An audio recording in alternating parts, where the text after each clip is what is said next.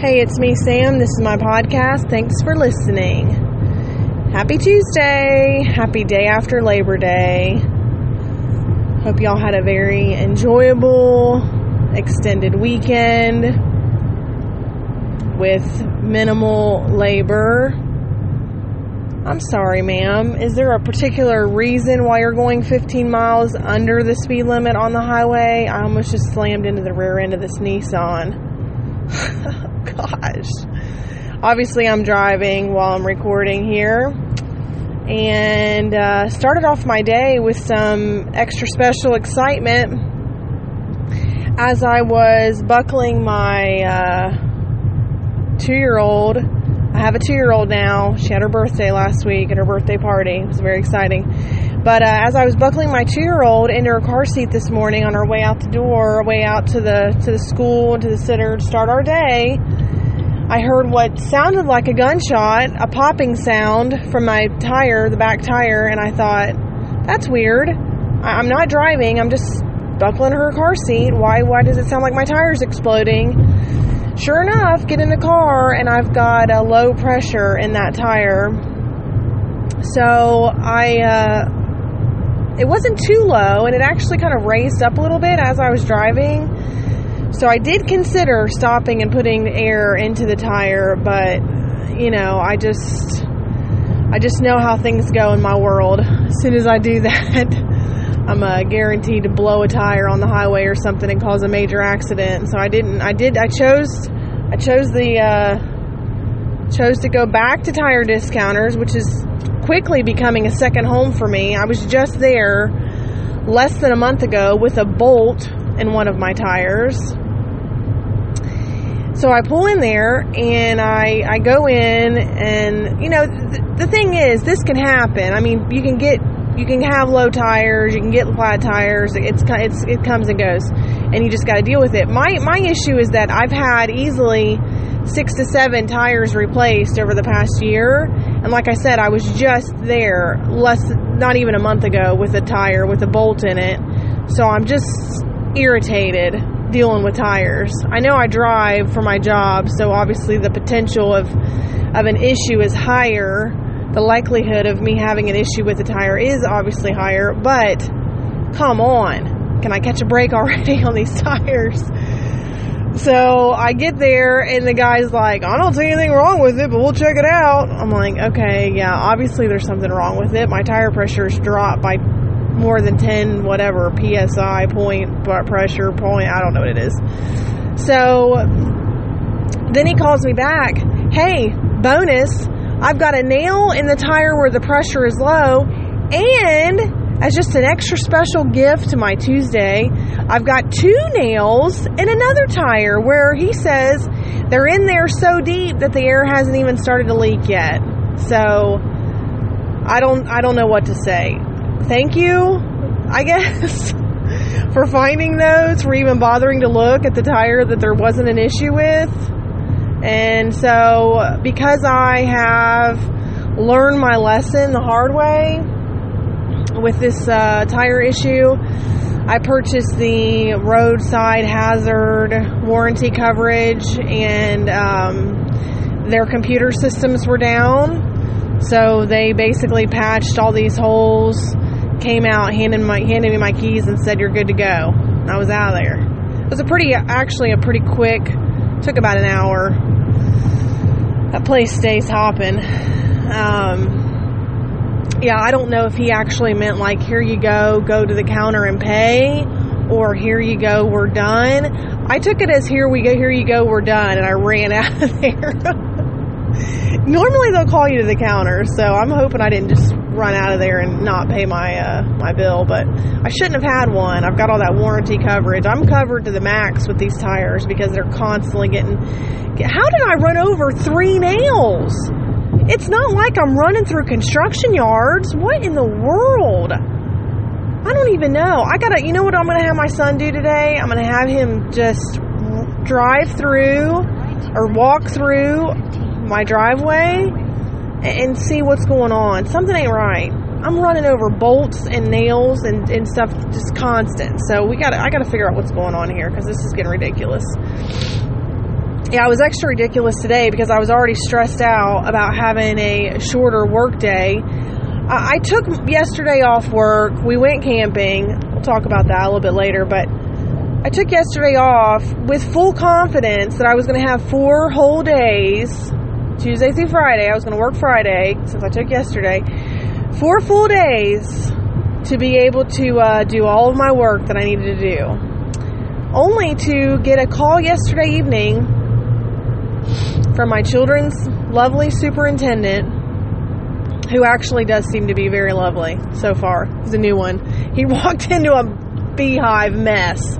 We've had some not great superintendents, I guess. I don't know. I'm always getting approached by people with petitions and stuff about how bad they are. I never sign anything. I'm like, get away from me with that crap. I don't want anything to do with it. But I think they're I think they've been kind of bad, and this one I think is kind of good, but I don't, I don't, who knows.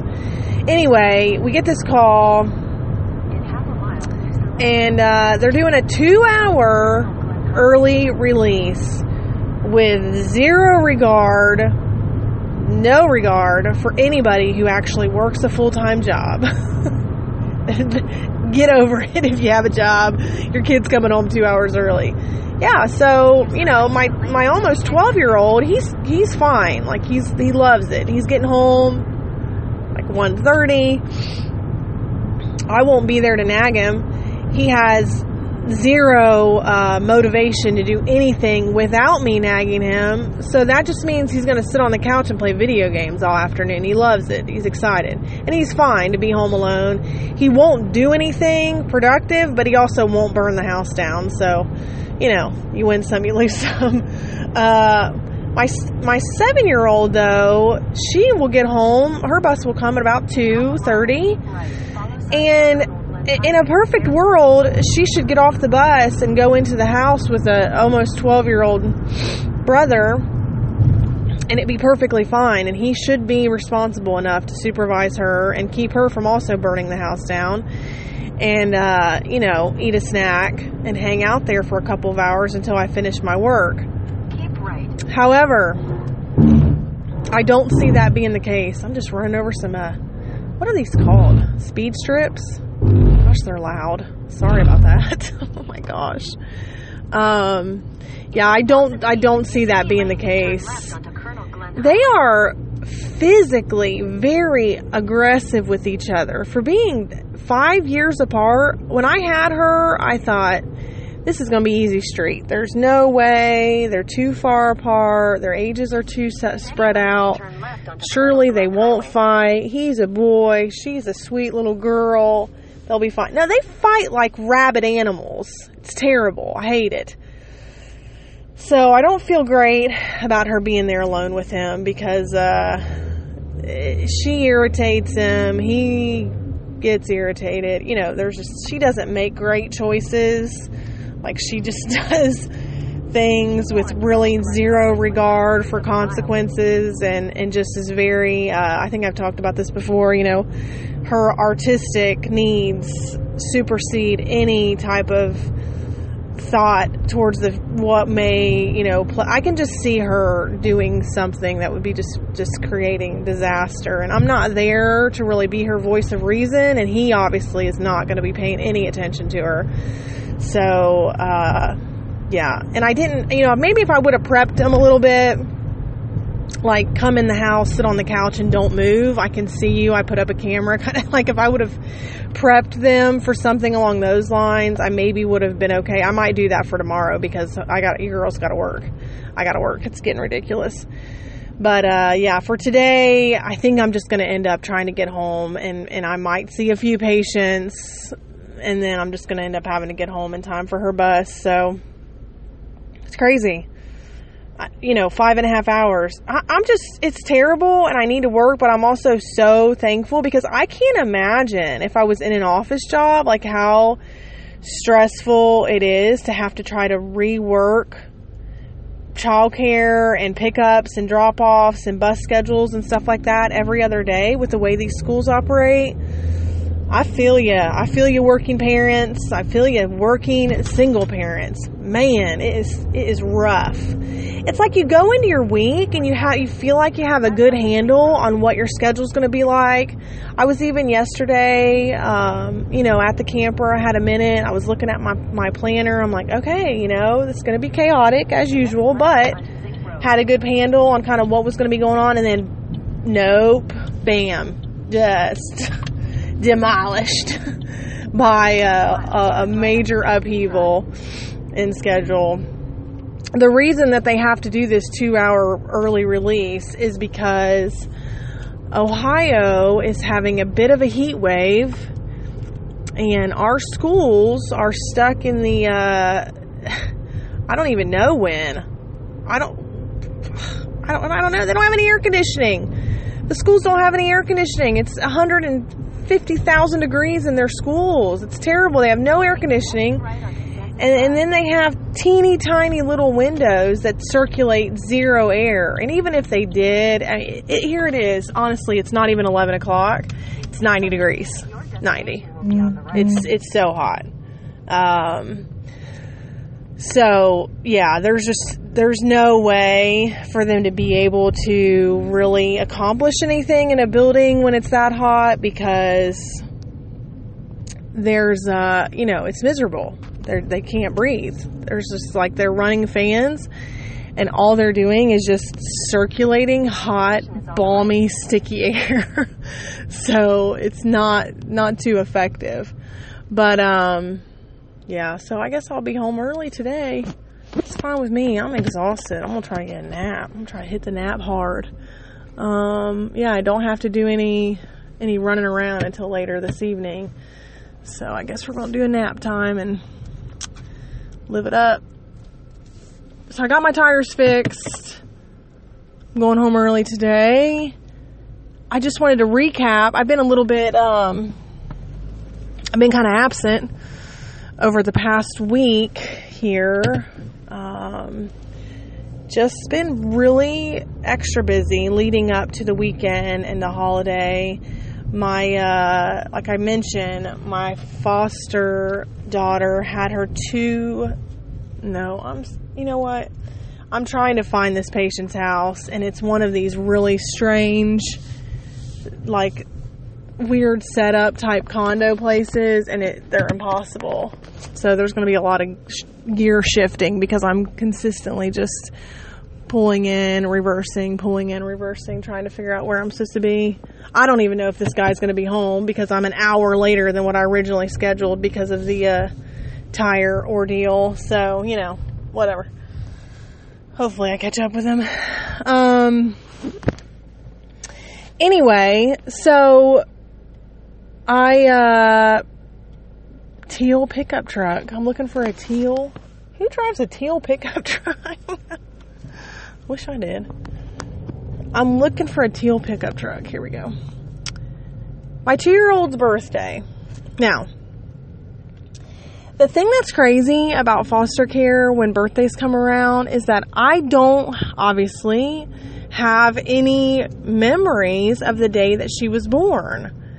Um, I, uh, it was honest, like, I don't remember what I, I'm sure I was just doing normal things like going to work, picking up kids, um, things like that.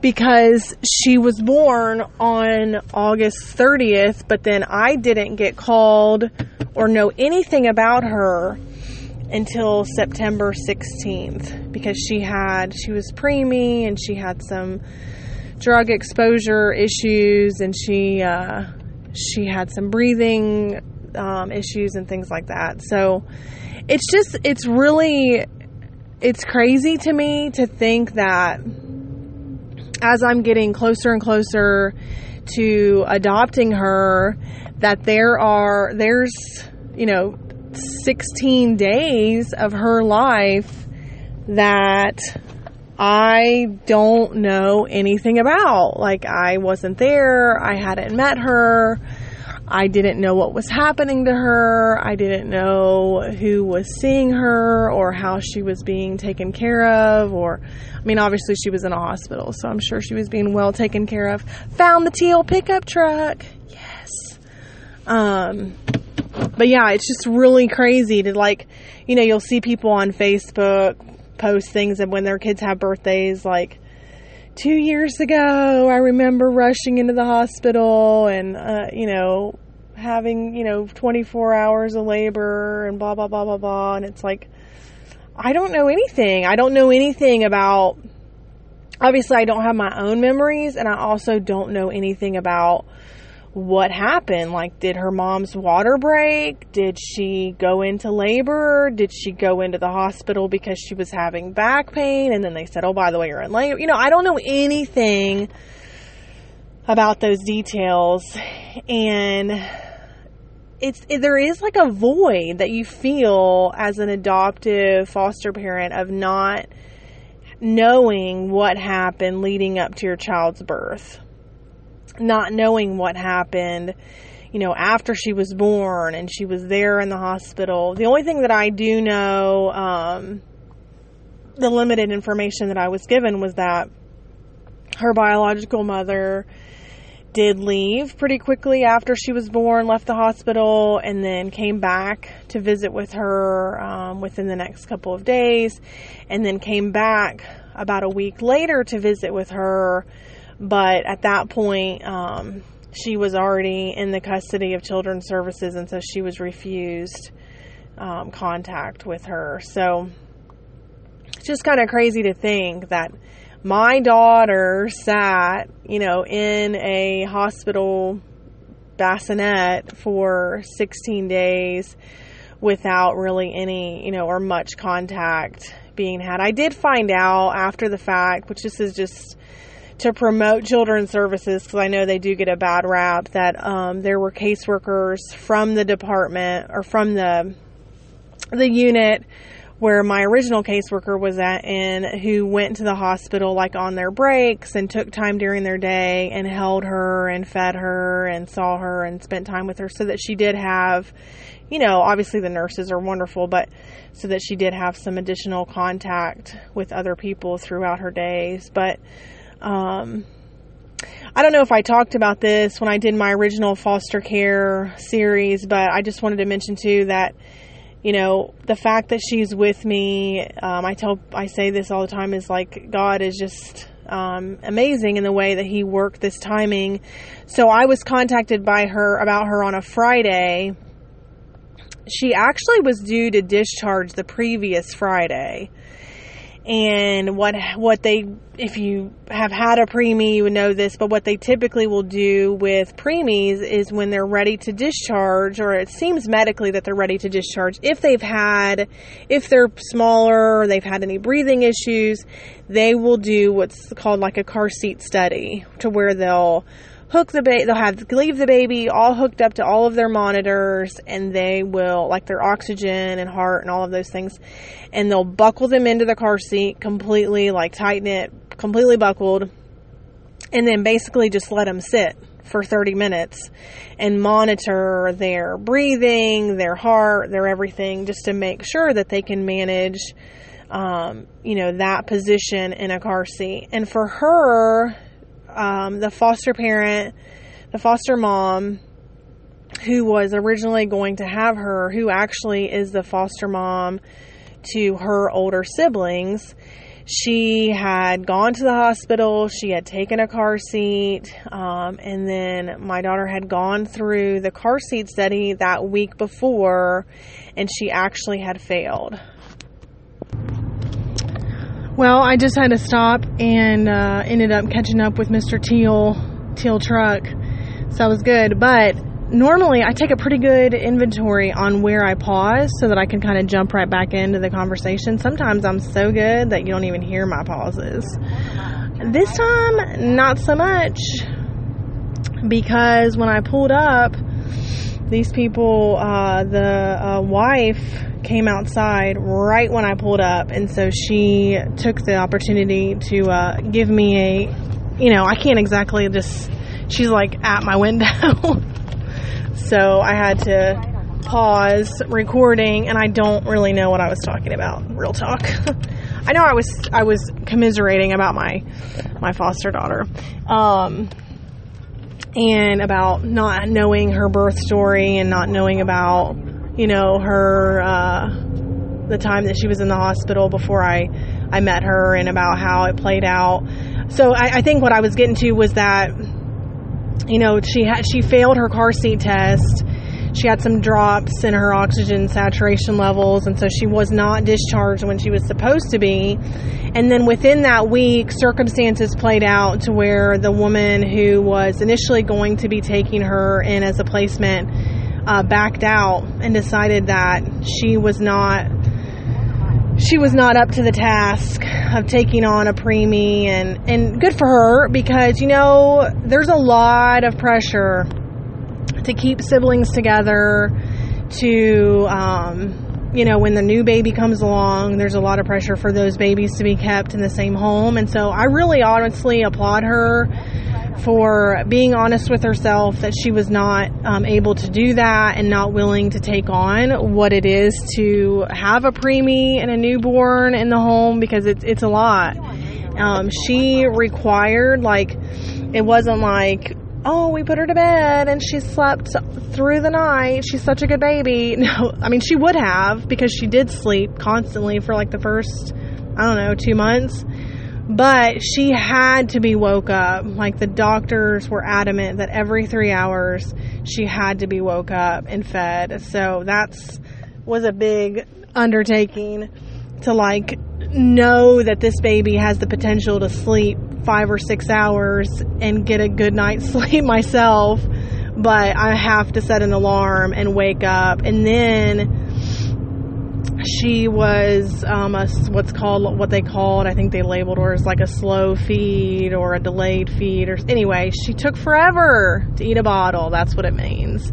So whenever you know you take set an alarm for three hours it would take her sometimes 30 to 40 minutes to actually eat and then so then you're looking at like maybe two and a half hours in reality in between each of these feed times. So anyway, I applaud that foster mom, you know, for, for acknowledging that that's not something she was able to do. And so because she backed out, um, really the day before her new, the baby's new discharge date, the following week, from when she had failed that car seat study, they kept her for an entire week, monitored her oxygen, blah, blah, blah.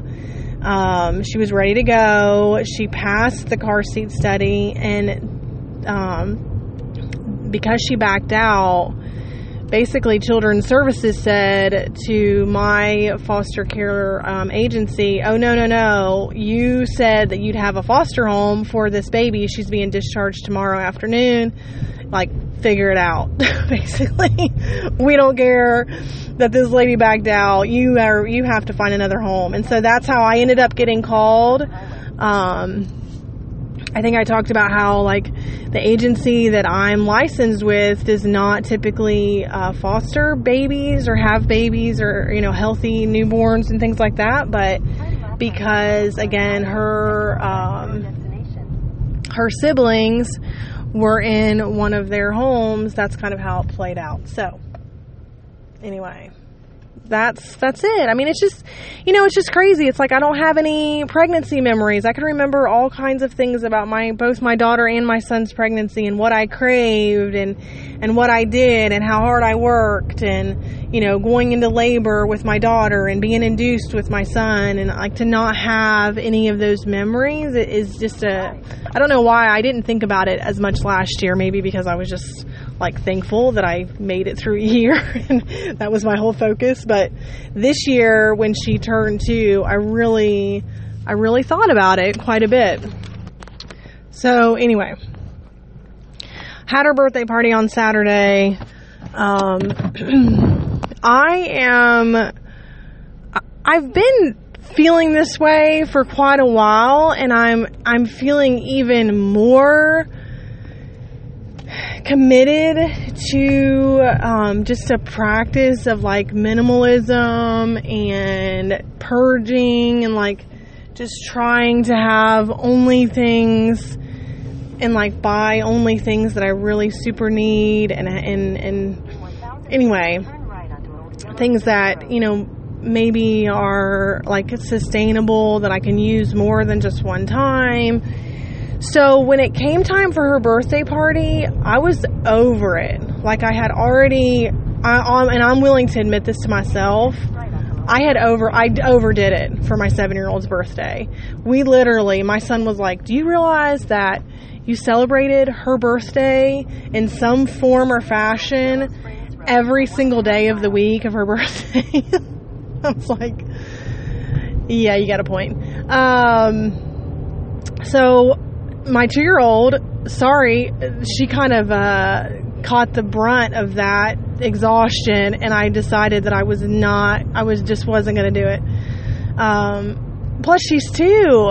She she doesn't have any expectation. She has no memory of any of this happening. I do want to provide her with exciting and happy experiences, but she's two. She doesn't remember. She's not going to remember any of this.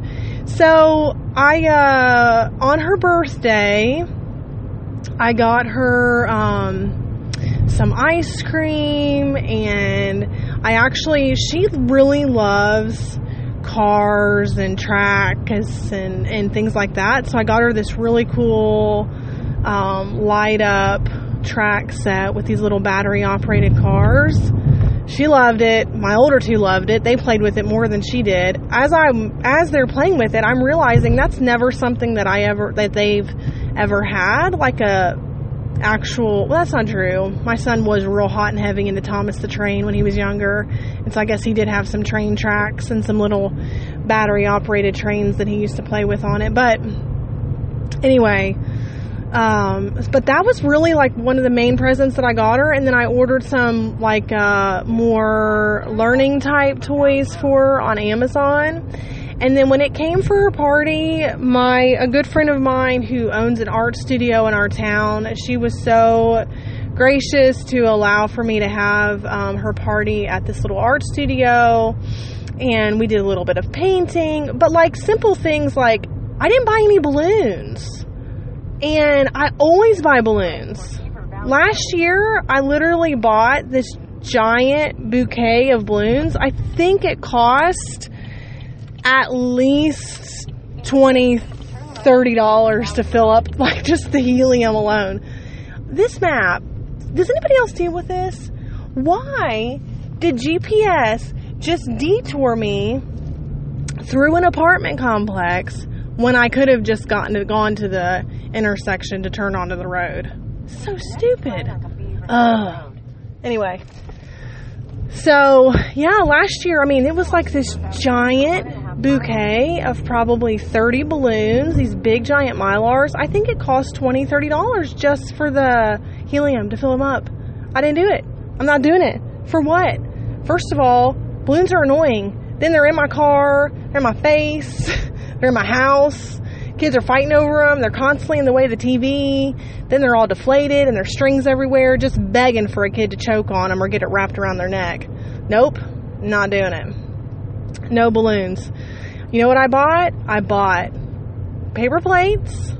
I bought some forks for the cake and I bought some napkins. I did get the actual, I was to go to the extreme and just like use the Dixie paper plates that I'd gotten for our house.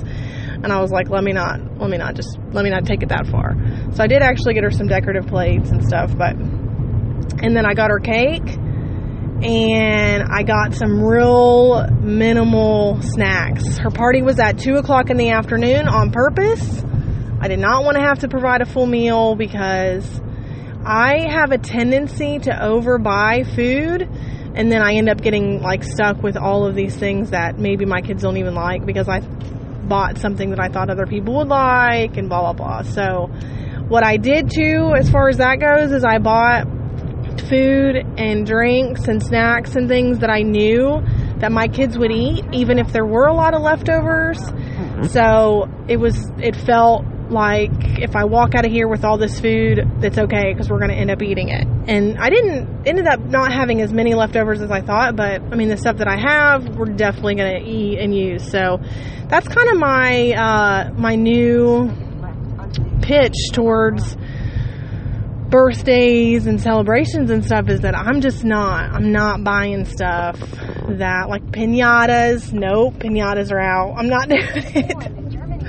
Um, I'm just cutting that stuff because it's just frivolous. Just starting to feel very, very frivolous. I'm sorry to my younger two kids who are going to have boring birthday parties because of this new mentality that I have. But um, yeah, I'm just I'm not doing it. But so we had our birthday party and it was a blast. It was so fun. They had fun painting. You know what I did for painting? I had a canvas.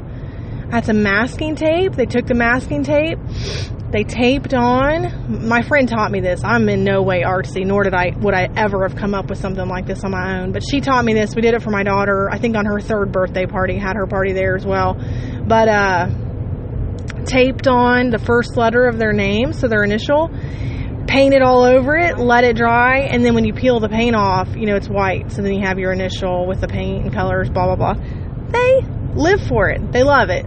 They live for it. They love it. So it's simple, easy project. I had all the paint, had ordered some little paint puffy project like, uh, you know, foam and paint brushes, things like that. Uh, I have those we'll use them again. So that was another thing where it's like, I'm ordering these for the party, but we'll definitely use them again in the future. And yeah, had a, had a good time. She got, she didn't get too many presents, which was also a bonus for me. She got some clothes and a couple little cute stuffed animal things. So that was good. We didn't come home with like a ton of, you know, just toys that are going to pile up. So it was good. Also on Saturday, before we left for the party, I think I've mentioned before my uh, nanny sitter that I had over the summer is like a she's on expert level when it comes to organization and cleaning, and she uh, she agreed to continue to help me, and I was so grateful. So she came on Saturday, and I have this linen closet. It's the old this house. This is one thing you have to know about old houses. This house was was uh, built early 1900s. Giant. Four stories. I'm talking a full attic, 12 foot ceilings, full second, full third floor, you know, five bedrooms, two full baths, bathtub, you know, to- the whole deal. Full, obviously downstairs with an office, foyer. This, it's a barn. basically. It's just it's way too big. Full sunroom, laundry room, and then a full basement with full like you know six, seven, eight foot ceilings all of it needs to be redone, top to bottom. But it's huge. One closet. This house, as big as it is, one closet. So it's a big closet. Well, I, let me let me say that. Let me say that differently. One closet outside of the closets that are in the bedrooms. Now the bedrooms, four out of five, had to have a closet in them but there is no like closet in the bathrooms, closet downstairs for coats, closet for your vacuum cleaner to put it up. None of that's going on. There's this one closet upstairs, extends out over the stairwell, so it's really deep, has some really nice shelving in it. I'm going to tell you something right now. That closet was packed solid, top to bottom, front to back, with linen, just sheets, blankets, pillows, all of it, just packed solid. And so, what I had her do, I apologized to her. I felt bad. I said, Listen, if you don't want to do this, I'm okay with you telling me no because I, I don't want to do it. I've been putting it off for years. if, but if you want to take this on, this is what I have for you. I said, I only want to have so I wrote down for her all of the beds that I have in my five bedrooms. And I said, I only want to have two sets of, two sets of sheets for each of, each of these beds. Obviously, there's one set on all of the beds now. So essentially, if you can pull out one set of sheets additional to eat for each of these beds, everything else I'm getting rid of. Everything else needs to go. There's a pile so big uh, of blankets and pillow. I mean, I can't even. I don't even know how I'll transport it anywhere. It's huge. I found out that uh, I saw on Facebook that a shelter uh, homeless shelter in our area is like hurting. They've got what are they? I don't know if they just write if they always write this, but this is what it said at least that they have more people and children and families in the shelter than they ever have. And one of the things that they're needing is blankets and pillows and sheets and stuff. So yeah, all of that stuff is going to the shelter as soon as I can figure out how to get it there. I need a truck or a trailer or something. I have a truck, but it's full of junk that I need to take to the dump, so I can't really haul anything. And it's always it's kind of iffy. It's like, do I really want to take it farther than at the end of my driveway to take the trash down? Uh, I'm not, especially not with kids. I'm not. I'm not taking it any farther than that. I kind of just use it as a work truck around the property to haul uh, haul limbs and trash and fill it up with trash and stuff. And every once in a while, I'll take it out to the dump. But that's that's a rare trip. So anyway, that's something I wanted to talk about that I'm kind of I kind of thought about was thinking about last night uh, and today even is that I in a, in the effort of um, just trying to really downsize. I am committed to taking. This is what I'm going to try to do, and I'll, and I'll update you, and I'll keep you updated. I'm going to try at least once a week to fill my trunk with whatever. So obviously this week, the goal would be to fill it up with as many of these blankets and pillows and, and sheets and everything that I can and take it to the shelter. It might be two or three trips, to be honest. But my goal is to fill my trunk at least once a week with items that I can donate either to someone to an organization, to out Goodwill, a shelter outside of my home is the, basically the goal. Um, I have too much stuff, and I think if a lot of us, if we looked around, you might find yourself kind of in the same position of this is kind of where I, what I'm going to try to do. If I haven't touched it with my hands in at least a year, maybe even six months, it's going to go. I'm going to be getting rid of a lot of stuff. I'm going to be boxing up and packing up and donating and, and getting rid of a lot of things because there are so many things that other people could be using that I'm not using that it's kind of embarrassing. And so when I saw that post, especially about how they've got all these people in the shelter and they don't have any sheets and pillows and blankets for these children and families, and here I've got a linen closet that's so full I can hardly shut the door. It's it's crazy. I don't need all this stuff. It's got to go. So, I don't know. Maybe I challenge you to consider consider downsizing and, and going through your house and seeing, you know, maybe if you have things that you're not using that you may be able to give away and, and allow for someone else that needs those things to use them. So that's my goal. I'm gonna try and get get this stuff out of my house. So I think too, and I saw this on a um, a YouTube video last night, and I would agree. She was talking about like 50 things that she no longer buys. Um, and what she said was that, you know, by decreasing her spending and by not purchasing, you know, things as regularly or as, as many things that she has created a very calm, relaxing space. And I 100% agree with that. Like, when I open up that closet, it makes my heart race. Like, my anxiety and just, I don't even want to look at it. Like, I just close it right back up. But when I open it up after my sweet nanny sitter slash savior to my home had been there and she'd organized it.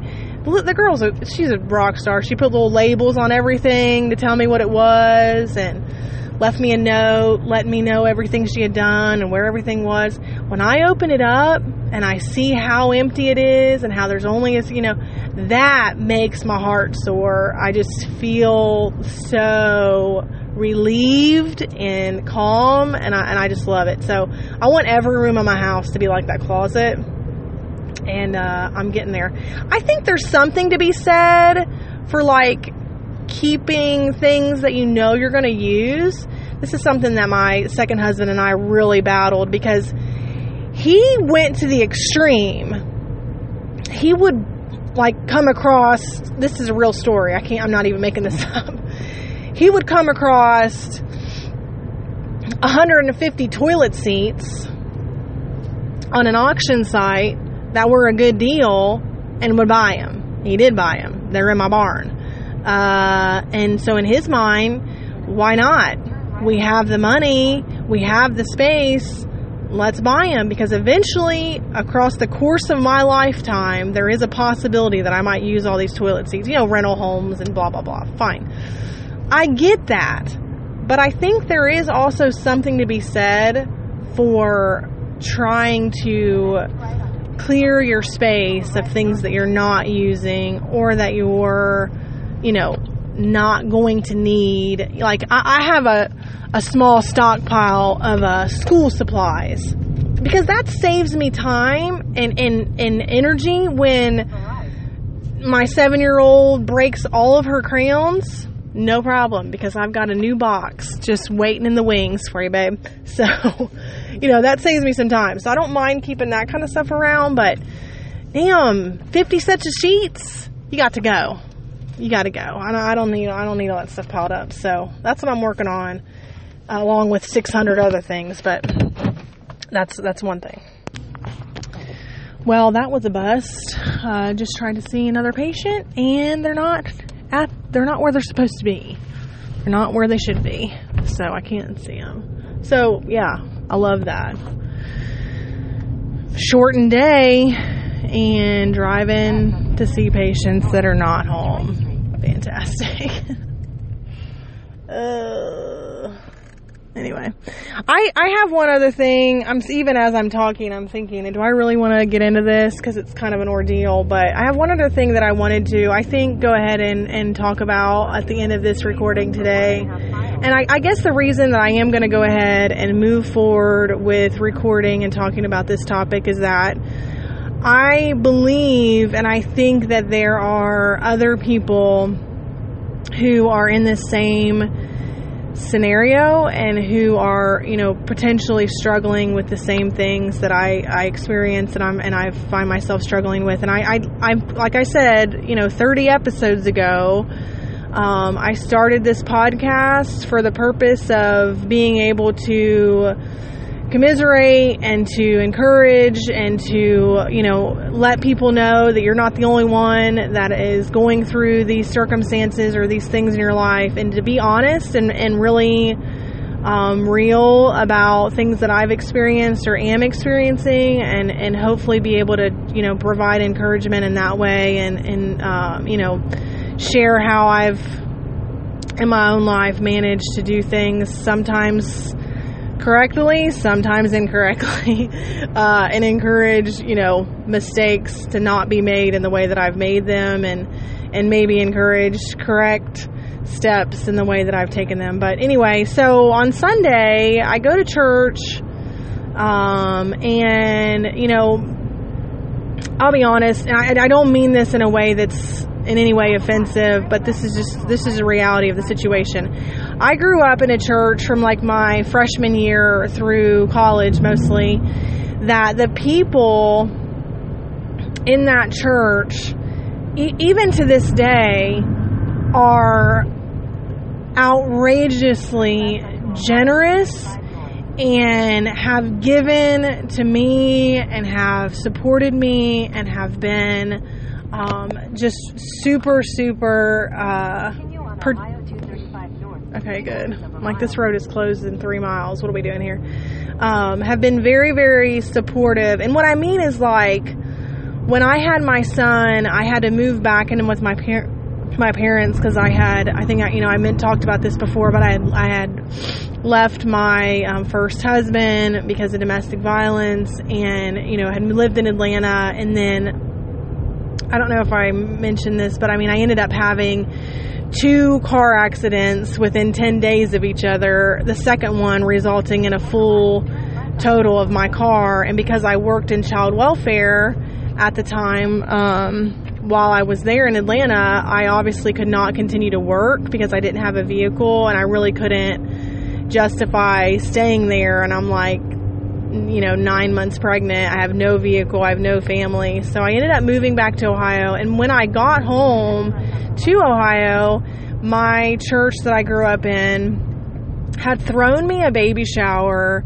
without me even being aware or being there. And I had an entire crib and the floor at my parents' house just full of baby clothes, everything baby. So, I mean, things like that, through the years, I mean, last year at Christmas, there were a couple of like their men's group, their youth group that did um, basically like designated portions of their budget to me and my family, and I had checks um, that were totally unexpected, uh, like just shocking, really, that like their church just gave me. This is a church I don't even go to anymore, but this is what I mean. Like the people have been so giving and supportive for years. However, you're probably thinking, well, then why don't you go to church there anymore? well, I'm going to tell you. Um, I was not able to grow with their pastor. I was not able to learn. I do not follow his teaching style and it's not he does not teach in a way that I can really grow from. And I again, I'm not in any way bashing or saying that he's bad or he's good or he's anything. I'm just he's a wonderful, kind man and a great pastor to his church. However, when I would be there, my personal experience was that I had no clue what he was talking about. He's he just has a different approach that I cannot I cannot follow and I cannot learn from. So, when my son was actually about under a year old, I started realizing that even though it was difficult for me to ju- to break away from these people who had helped me so much and were so good and so good to my family, I really had to focus on finding somewhere where I could learn and I could grow in my faith. Um, and I couldn't just go to church because of the people. I had to go, hopefully, for the people and to be able to learn for, from the pastor and from the teaching. So I ended up going to kind of what I guess what would be called like a mega church for a while, and the pastor there was excellent. So he still is there. So smart, so good. Definitely learned from him every time I went. Really, really enjoyed it. But it was about 30 minutes from where I lived with my parents and then about 40 minutes from where I live now. So after I moved into the house that I'm at now, still did not want to go back to the church where my parents are, but also didn't really want to have to do a 40 minute drive. At that time, we had four children, and it was just pretty chaotic to try to get out the door anywhere, let alone getting somewhere with 40 minutes to drive. So, ended up uh, landing at a church. I think it's like five minutes from my house and uh, again, the pastor there has just really been encouraging. I've learned a lot from him. Just his style and his teaching has just been very challenging to me. And uh, I've a lot of times when I've been frustrated with different aspects of the church, it's his teaching and his style and like him as a pastor and the way he preaches that have kept me kept me kept me going. You know, he actually uh, at one point said, you know, like church is family. Like you can't just bail on your family because your aunt's crazy and and calls you fat every time you see her. You got to stick around. You got to stick around with your family, and that's kind of how this church has been. Like there have been times where I've been like, I want to leave because this is this, but you know you don't bail on family. And so I've stuck around. But a big factor in sticking around has been how much I've learned from this pastor. So, anyway, that's not the point of this story, and I made it eight minutes anyway, so you're welcome. uh, on Sunday, we are, uh, the pastor is uh, teaching through this tiny book in the back of your Bible called Philemon, Philemon, whatever, however you want to say it. And, uh, it's one chapter. It's, I don't know what it is, like 20 verses or something. But, um, so anyway, I won't get into the whole sermon. I'm not a pastor or in any way, you know, have, am able to communicate the way that he does. But essentially, the whole purpose of Sunday's message was about forgiveness. And, um, you know, I'm kind of sitting through there like, yeah, I got this on lock. I don't hold grudges. I actually feel guilt. Like, I, I tell people, like, I feel guilt like a Catholic. I can't I can't hold on to stuff like that. Like I'm telling people I'm sorry when the, and they're looking at me like I don't even know what you're talking about. Like I have to apologize. I don't uh, I don't do well at not apologizing and not asking for forgiveness. I also feel like I forgive or I felt like I should say as he's talking. I felt like I do pretty good at being uh, forgiving and of not holding things against people or anyway I'm not patting myself on the back because as the message went on, I realized that I actually suck at it and I suck hard. but um, so I am gonna just kind of I, t- I wrote this down as I was in there because I knew that I was gonna have to come back to it, and I just want to say that this is something that I'm still working on because I have not accomplished this uh, this this forgiveness um, in my life. But so I think the first thing he had three points. The first point that he talked about was when you're when you're thinking of someone who has offended you or something that has happened in your life that's caused you pain or caused you harm or caused someone that you love pain or harm is that the first step that he talked about was identifying what was taken. Um, and so as soon as he started to talk about this, um, I pretty well fell apart because this has been something that is still very hard for me is that, you know, with my first husband, I mentioned this before that he was a pastor and we were planting a church. And so when I think about what was taken from me with the choices that he made and with that marriage ending, you know, I had it in my heart and desire that I wanted to be in full time ministry and I wanted to be a pastor's wife. Um, and so that was taken from me with that marriage, and it is a major, major loss that I feel. Um, I've honestly had a difficult time being. This is really petty and stupid, but hey, raw honesty here, folks. you heard it from me. Um, I've had a difficult time being in friendships with my own pastor's wife because I have to really check myself when it comes to like envy and jealousy and covetousness. I can't even say that word, but because I look at her life and I look at other pastors' wives' lives and I feel this like anger and frustration of that should have been my life and that's the life that I wanted and blah blah blah. But obviously I know that that's not the life that I should have had. I'm living my life what I should have. But I mean, I you know, you feel those things. Um I think, you know, and then with my second husband, the loss, the the things that he's taken from me are endless. I'm not even going to get into all of it because I think you know if you've experienced a divorce, if you've experienced a marriage that has ended, especially with children, I don't even have to tell you. I'm sure that just as I can, that anyone else who has gone through those that thing that that process, that event can easily list multiple, multiple things that, you know, that life event and those choices and that loss um, and that hurt have taken from your life. You know, I was thinking like even I I sometimes feel like I can't parent my children the way that I want to because I'm one person. And if I had, you know, if there was another person, I could do more with them. I could be more engaged with them. I could this and this and this.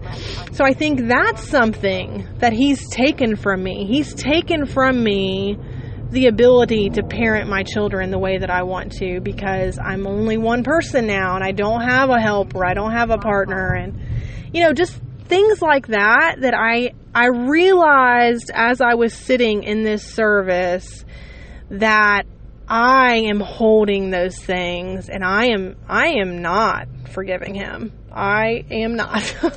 um I have identified what was taken and I have I have ruminated and continue to ruminate on those things. And he, the thing that's difficult, I think, with with any type of marriage and divorce, is that it's not a one time incident. It is constant. You know, we're, we're it's not like we're divorced and now he's not, never a part of my life. We have a child together. So he is going to be a part of my life forever. Really, I mean, it, until she's 18 by law, but even after that, you know, she has a child, he's going to be there. She gets married, he's going to be there. He's going to be a part of my life forever. And so, along the way, there's going to be this constant uh, just reminder of the things that he has and the loss of that marriage have taken away, um, taken away from me. And so as I sat there in church on Sunday, I really, I know that the purpose of the service was to encourage forgiveness uh, and encourage, you know, everyone to consider the possibility that there may be things in your life that you've not forgiven or people in your life that you've not forgiven. Instead, what I did was I sat there and I just got mad. I just got more and more and more angry and hurt and then I got pretty sad. I just got frustrated with myself because I think the thing that I wanted to share is what we have to know, and, and my pastor said this, this isn't coming for me, I don't come up with stuff like this, is that forgiveness is, you know, it, it's for ourselves. Me choosing not to forgive him is not doing me, me any good all it's doing is building this this toxic waste factory basically down deep in my heart that's creating a level of bitterness and anger that I realize and I know spills out into my other relationships. Not always, you know, I have good times, I'm happy, I'm content a lot of the times, but there definitely are times to where those feelings and that unforgiveness spill out into other relationships into my with my children with my friends with my family. And so it's not it's not a good thing. It's not anything that's healthy. It's not anything that's good. And the other thing the other piece of it is it's not doing anything to him. It's not like, oh, I'm I'm staying mad at him, so that's really sticking it to him. He could give a shit. He don't care. It doesn't do anything to him. It has no effect on him. It's all affecting it's affecting me and me only. So the second point and this is where I said, no, thank you, sir, to my pastor because I'm not quite there yet. And I don't know other than with Jesus and with help from God, and I'm praying, you know, now daily to have this moment and, and to be able to fully, confidently believe that I have done this. So the second point was to cancel the debt. Cancel it. Can't to, to not hold that anger and resentment against that person any longer. How do you do that? I, I, I can't answer that question because I haven't figured it out. Because how do I cancel essentially a lifetime of hurt and frustration that's going to come out of what this person, what this man has done to me, what my first husband has done, what my second husband now has done.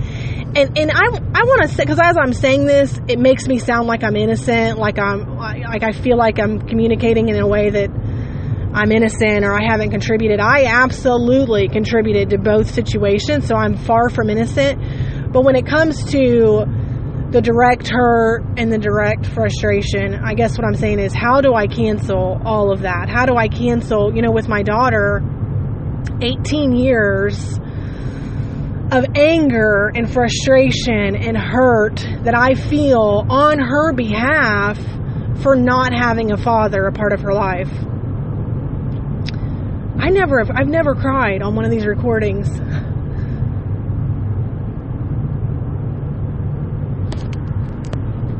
had to pull it together a little bit there. Ah.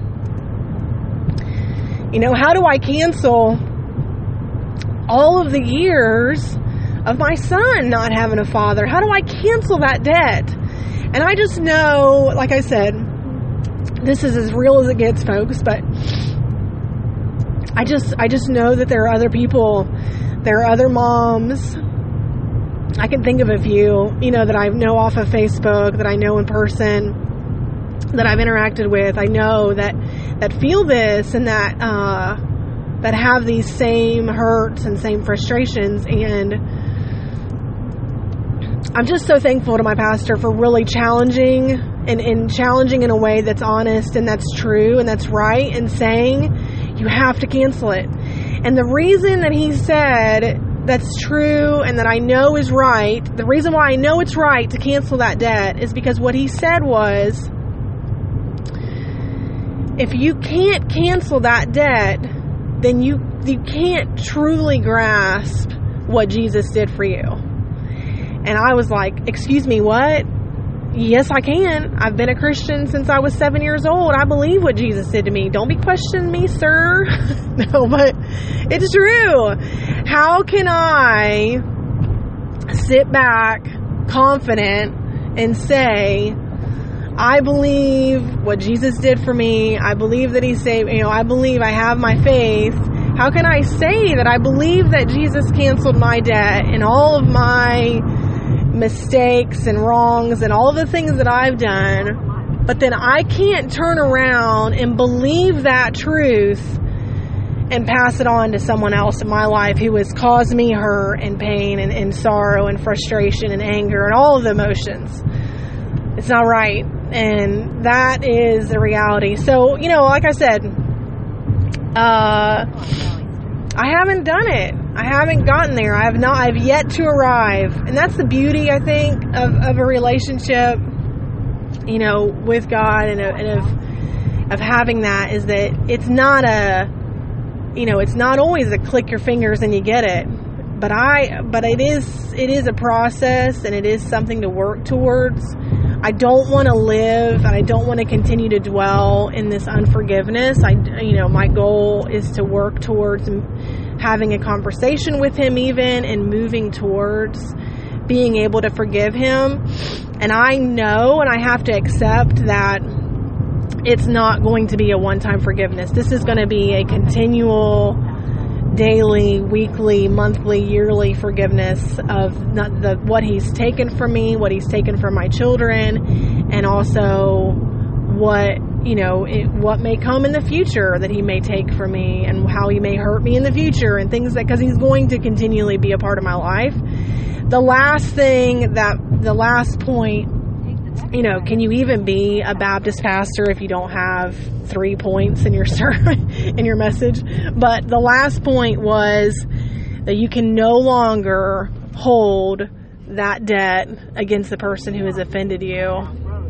What?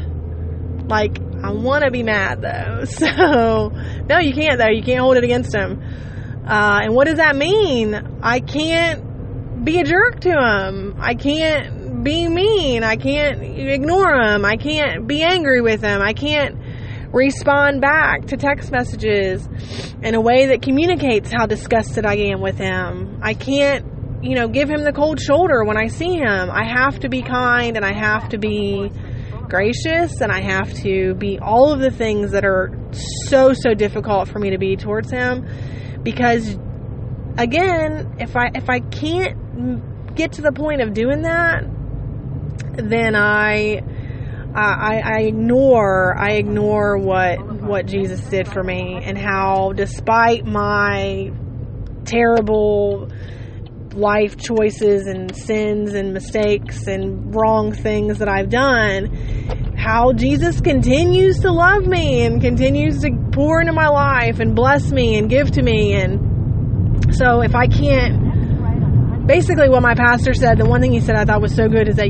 if you could just believe the gospel, which is, you know, a word that means the good news, if you could just remember and believe what Jesus has done for your life in every aspect of your life, then things will really pan out, you know, better than what they have been. And so if I can just really believe what Jesus has done for me, then I can I can help myself and it can help me to not hold hold this debt against my uh, my ex husband. So both of them, both of the, both of the idiots. I'm just kidding.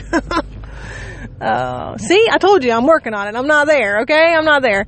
I'm not there to the point that you know the first Sunday of every month we uh, hold communion, and if you're not, this, this is why. This is one of the reasons why I debated on recording this because I, I know that I have listeners who are not Christian, who are not a part of a church, who maybe this is like completely a foreign um, idea to them, and that's okay. And I, I welcome those listeners, and I want for people to. I don't want people to get turned off because oh, this all this girl talks about is churchy, churchy, Christianese, churchy, church. I, I'm going to sometimes because it's part of my life but I also think that whether you're a part of a, a, faith or you have a relationship with, with Jesus and, and, and are in a church or not, I think this is good, just life practice is to rid yourself of, uh, of just negativity and unforgiveness and anger and move towards forgiveness. I think that's just a good life practice in general. I happen to have a motivation in my relationship with God to do it and move in that direction for, for additional reasons other than it just being a good life practice. So, um, yeah, that, that's where I'm at. Oh, I was saying was, I, uh, I fail at it so terribly and I, I haven't, uh, quite got there to the point that we have this communion service, which if you've ever been in a church that does communion, it's a little bit different. It's not like go to the front, take it from a priest kind of thing. You know, maybe the Catholic Church kind of operates in that way, some other churches, but um, it's more of a they pass it out. I see it as like a a ceremony to where it's a remembrance ceremony. It's a remembrance of what Jesus did, you know, on the cross kind of thing and, you know, the body, the blood. It's, it's, if you haven't been a part or you haven't like known, it's, it gets a little weird. You're eating the body, you're drinking the blood. I mean, it just gets a little bit strange, this kind of stuff that goes on. But I have always really, really taken it seriously and, and see it as a way to kind of, you know, monthly, just check myself, recommit myself, realign my head and my body, you know, all these things. So I have never not taken communion when it was offered. Um, you know, which in this church is once a month. I've never not taken it. This Sunday, however, as my pastor is, you know, prepping for this ceremony and the things are being packed out, passed out, he says, uh, at this point, take time to, you know, come to God and, and to clear your heart. And if you have things in your, in your life that you need to seek forgiveness for, now is the time to do it. Uh, and if you've not, um, cleared those things from your heart, then you may, in fact, be taking this communion in a way that's unworthy or that's, you know, that's basically incorrect. And because I knew that I had not, in fact, fully accomplished forgiveness of my second husband or my first husband, but more, you know, more so my second, um, is what I was focused on. I promptly took the, uh, the, it's not wine, it's like grape juice or whatever it is. You know, I promptly took these cups with the, the little bread and the little juice and put them away. I put them down because I just knew that I was not in a good, I was not in a right mentality to take part in this practice, in that practice. And so I just wanted to be really honest with myself and say, not today. And that was, it like I said, that was the first time, 36 years old, I've been taking communion for since I was in a teenager. You know, that was the first time that I've never, that I've put it, put it down, not taken it. But you just have to be honest with yourself. Like I, I've not done it. I'm not there. I haven't accomplished this. It's going to be something that I'm going to work on and I'm going to study my Bible and try to get to a point to where I can really be around my ex-husband without wanting to punch him straight in his throat, just straight in the Adam's apple every single time I see him.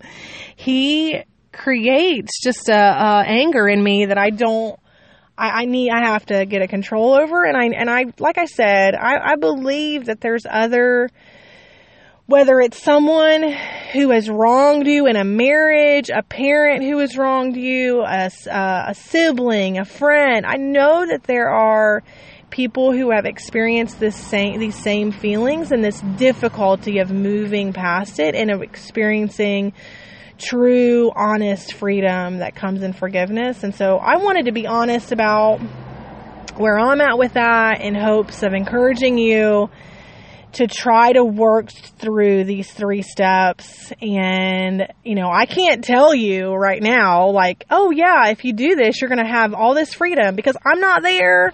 But I'm sure that I, I believe that there is freedom in in uh, in forgiveness and in you know canceling the debt, not holding the debt. I believe that there is, and that's why I'm motivated to move towards that because I know that it's right, and I know that there is uh, there's a lot more joy on the other side of it than than what there is in staying just kind of wallowing in anger and, and frustration and hurt. So anyway, How's that for a how's that for a super depressing Tuesday recording?